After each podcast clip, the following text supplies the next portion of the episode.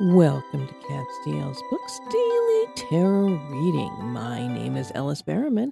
I am a writer, a past life consultant, and a tarot reader who talks to dead people. The dumpster fire is burning bright, my friends, so grab a couple of marshmallows to roast.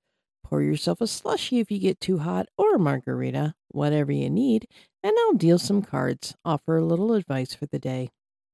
The transcript for this podcast can be found at catstielsbooks.com. That's C A T S T I E L S books.com.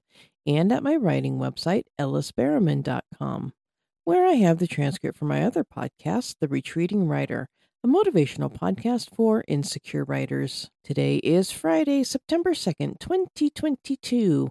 Pumpkin spice is in the air and available in limited edition varieties in all your favorite food brands.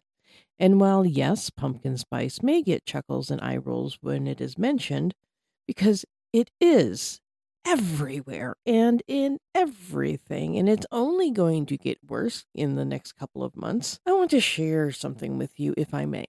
And this isn't new information to you. Sorry, blame the cards, because what I had planned on discussing before the reading is in the reading. Pumpkin spice can be considered a magical concoction. These spices and their oils, on their own or together, have been used throughout history to protect, anoint, wish, and plan in many religious and spiritual practices. Cinnamon is used for a variety of intents, including luck, success, love, lust, courage, spiritual empowerment, astral projection, psychic abilities, and prosperity. Nutmeg can be used for luck, money, prosperity, psychic awareness, and protection. Cloves are used for abundance, love, protection, and psychic abilities. Ginger is added for love, lust, money, and courage. Allspice is sprinkled for luck, healing, and money.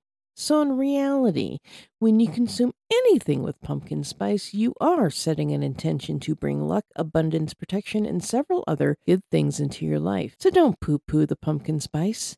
Embrace the magical properties. Now, on with the reading.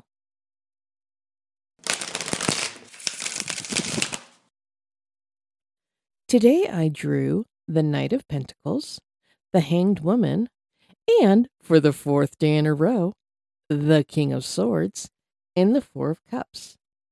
And the word for today is surrender. And my guides told me this is what I needed to discuss before I even drew the cards. The cards really just drove the message home. How many of you struggle with surrendering? I know, I know it's a huge struggle for me. As an admitted control freak, I have a hard time letting go sometimes.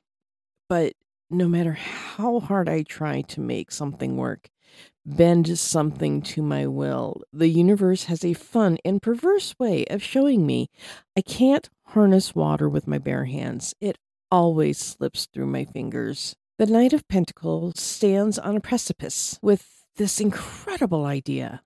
Balancing on one foot, ready to take the leap, he stands there, thinking, waiting. His fear based thinking is keeping him from taking that leap of faith. The hanged woman is stuck between the life she has and the life she wants.